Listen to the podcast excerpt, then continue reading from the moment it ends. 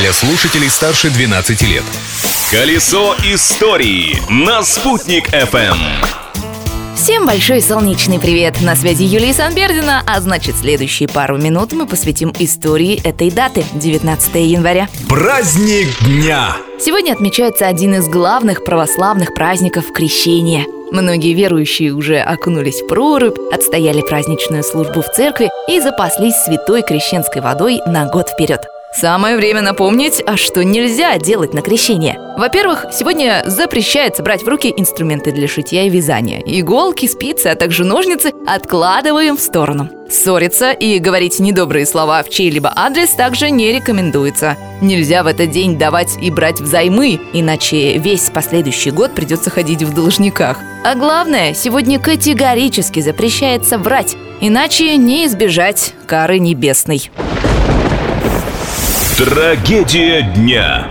Видимо, кто-то это предостережение проигнорировал, и 30 лет назад, 19 января 1991 года, в Персидский залив попало 816 тысяч тонн нефти. Это событие стало одной из крупнейших экологических катастроф 20 века. Кроме того, в Кювейте было подожжено 732 нефтяных скважины, которые специалисты из 16 стран пытались потушить целый год.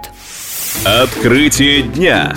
А у нас в республике в этот день, в 1993 году, произошло, наоборот, экологически позитивное событие. Был образован национальный парк Асылыкуль. Именно на его территории расположено самое большое в республике озеро Асылыкуль. В ветреную погоду оно напоминает море. Здесь поднимаются высокие волны и даже слышен шум прибоя.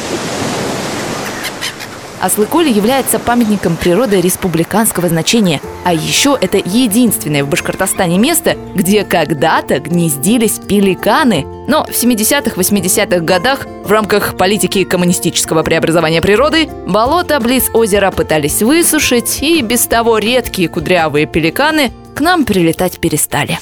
События дня. И еще один факт из истории Башкортостана. В этот день, 19 января 1970 года, почетным орденом Трудового Красного Знамени наградили... Вы, наверное, подумали, что какого-то нашего земляка. Неа, театр.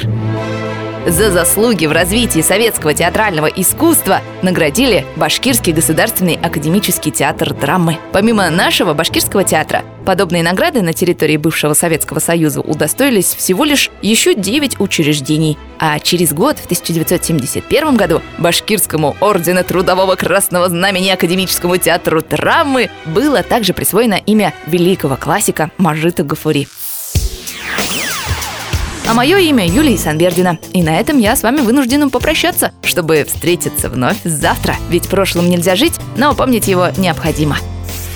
«Колесо истории» на «Спутник FM».